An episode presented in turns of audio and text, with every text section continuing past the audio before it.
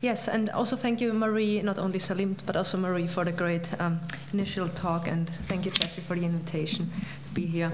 Um, so, when in 1961 it became public knowledge in West Germany that the taking of the popular tranquilizer or soporific Contergan caused severe fetal malformations, when images of babies born without limbs and uh, and on title pages of newspapers and of uh, women and families asking for medical explanation and, and help um, shocked the public, but also when popular campaigns drew the attention to the burden of the Contergan children or um, sorrow children or problem children, as they were called. And uh, translation is somehow difficult. Um, to raise money for their help, um, the risk for the unborn child fundamentally changed in West Germany. In the 1940s, women in National Socialist Germany had learned to fear inheritable diseases, Erbkrankheiten, as a social stigma and reason for radical discrimination, for forced abortion, um, for sterilization, forced sterilization, abortion, or killing. And in the post war years, they learned from newspapers, medical encounters, and political debates about possible dangerous factors in the environment, as Salim has already raised.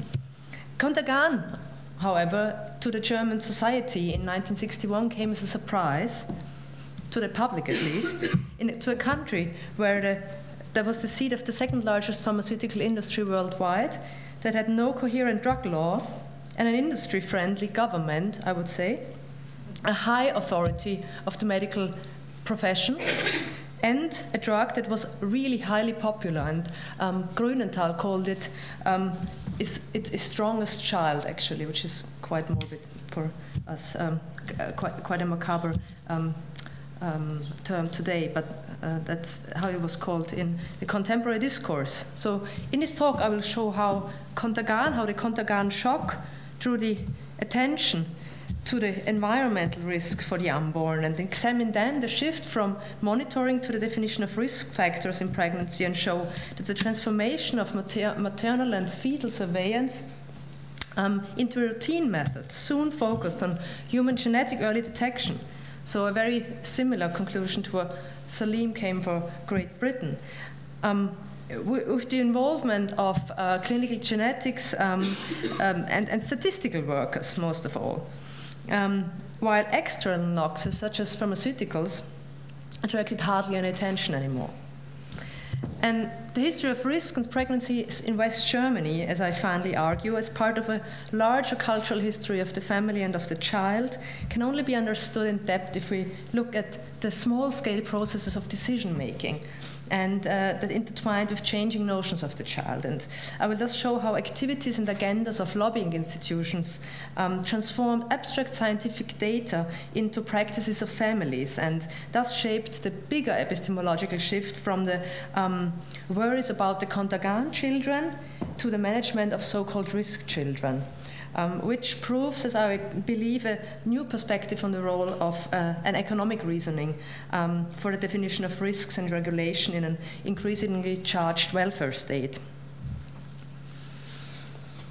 So, exogenous influences in on the development of the child, as Salim said, were studied in Germany and worldwide since the early 20th century, but with some exceptions uh, regarded of minor importance. And the German Common Reference Book for uh, Medics Pschyrembel, for example, in the early 1950s, doesn't mention any risks during pregnancy. But by the mid 50s, with the independence of the Federal Republic and the beginning of the Cold War, um, with um, the rise of radioactivity in the air by nuclear tests um, was watched with concern. And similar to developments in the US and in the UK, uh, reports from Hiroshima and Nagasaki triggered um, research funding in the field of teratology, mutagenicity, but most of all clinical genetics after a period of science that followed 1945. Um, and at the same time, German medical experts um, were divided about the question over external or hereditary uh, factors for uh, fetal malformations. At the peak of a heated public and scientific debate, around 1984 uh, 58, the German Bundestag was asked for uh, an official statement, and after a year, it concluded that reasons and rates for malformations could not be explained on the basis of the present studies and statistical data, but that exogenous factors seemed very unlikely. At about the same time, when the era of mass consumption started in Germany late, with a myriad of new products flooding the market and families' lives, politics slowly turned, as Alexander von Schwerin has showed in, in detail,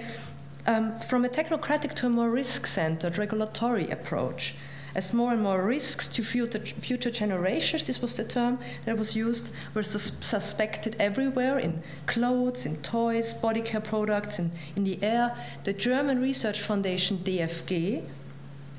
established a number of Senate commissions, very similar to the working groups that Salim has described, as the core of the early West German regulatory politics. And two work groups are especially important and interesting for uh, us today uh, one commission for teratological questions, and one for questions of mutagenicity that tested all kinds of substances for a mutagenic aspect, um, but with a priority given to pesticides, not um, medication.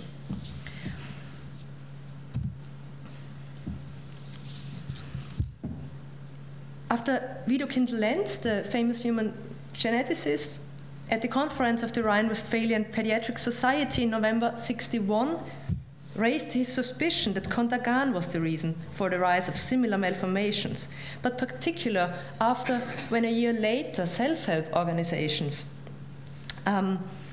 um, after a period of silence, uh, were founded and demanded state help, state help and a debate about responsibility and um, drugs liability and dr drug side effects, the German Research Foundation was um, confronted with a request for a more active and targeted contributing to the making of policy and regulation recommendations and it equipped its two commissions with two larger priority programs with uh, 25 million mark in total between 1946 and 1980. Oh, I'm sorry, this was too quick. The first priority program um, closely monitored, mon monitored um, the course of the pregnancy and the development of the child of over 14,000 women and their children um, monitoring was not new at all and done by obstetricians and gynecologists. Um, Salim again, Salim showed very well, um, for a long time. But what was new here was um, that obstetricians worked with pediatricians and, the, and, and, human geneticists, and their work was linked by, statistic, by statistical workers. Um, so um, statistical data linked the, the, data from gynecological and pediatric clinics to calculate exogenous risk factors. Um, for example, maternal living conditions, eating and drinking habits, socioeconomic factors, workload and medication, environmental factors, vitamin supply, illnesses, and much more were all statistically related to the data of newborns, toddlers, but also of um, pathologi pathological examinations of fetuses and placentas. Classification systems were created and cytogenetic laboratories equipped in pediatric and gynecological clinics. And the final report um, that we see here, and it has a misleading date. It's 1983, but um, the, first report was actually 1971, and the second report was in 1977. This was just a very late um, um additional volume. Um, I could not define. It, it, was. It was in a sense. Uh, not a successful project because it could not define any teratological factors in environment that led to malformations. So it concluded um, that alcohol, cigarettes, and medication should in general be avoided during pregnancy, um, and monitor, monitoring should be expanded.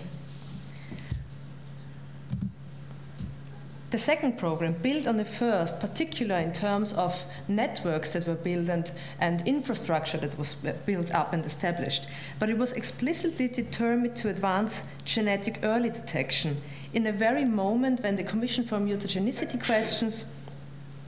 came to the conclusion that it was too expensive and too difficult to test all the substances that uh, were present and the industry that produced every year so many new uh, chemical substances uh, for the mutagenic aspects. So as the statistics in the annual reports, we see the annual reports here, uh, show exogenous factors played a marginal role now, and in most cases, hereditary risks uh, led to prenatal diagnostics with advanced maternal age um, as by far the main um, indication, followed by previous child with Down syndrome and chromosomal deviations. Quote, by the funding and development of diagnostic possibilities, it will be possible in families with known hereditary diseases to get healthy offspring, advertised the Research Foundation its program. And the title page is visualized very well the main target of the program, namely the fast expansion of a diagnostic and counseling dispositif at university clinics, in private practices, and um, in um, uh, and, and, at university departments as an ever growing area covering dispositif. So, in other words, um, similar to what um,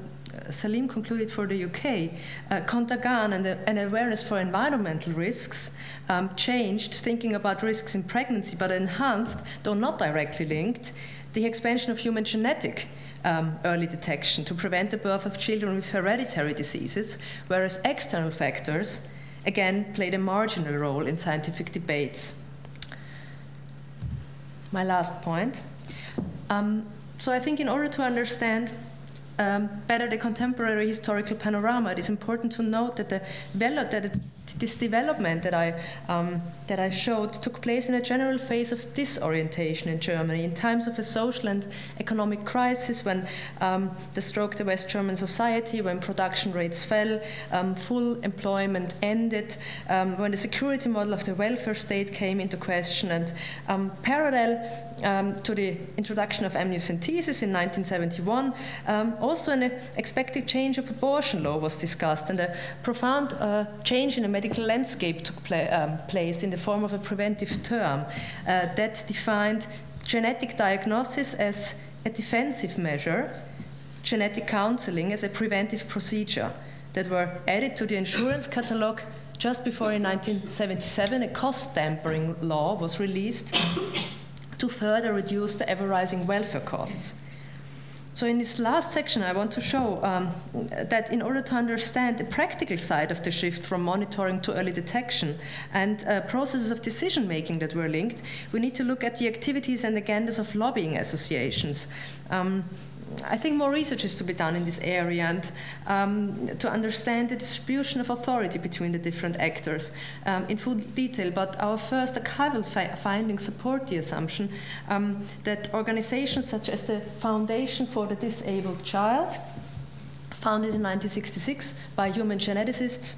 um, and spokesmen of the pharmaceutical industry, but supported by high rank politicians such as the Ministry for Health, um, acted as mediators, as important mediators between state, industry, science, and the public. They were involved, directly involved in political decision making by a modulation of interests in expert groups, in commissions of the DFG, assembly halls of ministries, and roundtables. For example, one member, one very prominent member of the foundation, Horst Bickel, a pedi pediatrician, also speaker of the priority program, uh, prenatal diagnosis, publicly advertised the costs saved by early detection through amniocentesis in relation to the cost of the care for patients with Down syndrome, and he was invited to give an expert opinion in the German Bundestag on these uh, calculations, also in the context of the reform of the abortion paragraph. The foundation, on the other hand, transformed um, this knowledge and this reasoning to small scale practical dimensions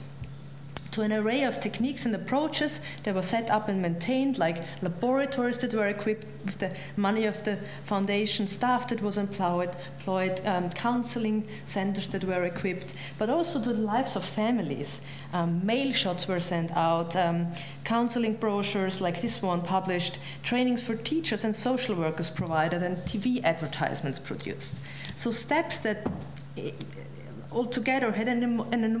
enormous influence on um, personal decision making, um, the cultural climate, and notions of pregnancy, the child, um, norm and disability. That's my conclusion already. So um, we looked at the early phase of a development of a human genetic um, and diagnostic dispositif, and we looked at a phase that uh, in the re reorganization of knowledge in the second half of the 20th century that um, philosopher Joseph Vogl has described as shaped by the new science of the event in the sense of a co-action of virtuality and actualization. Um, a time that the cultural historian Siegfried Mattl described as a phase of the expansion of the logic of autoreferential finance markets and the rehearsal in their new economy as a parallel de development to the rise of gambling. How does this help us?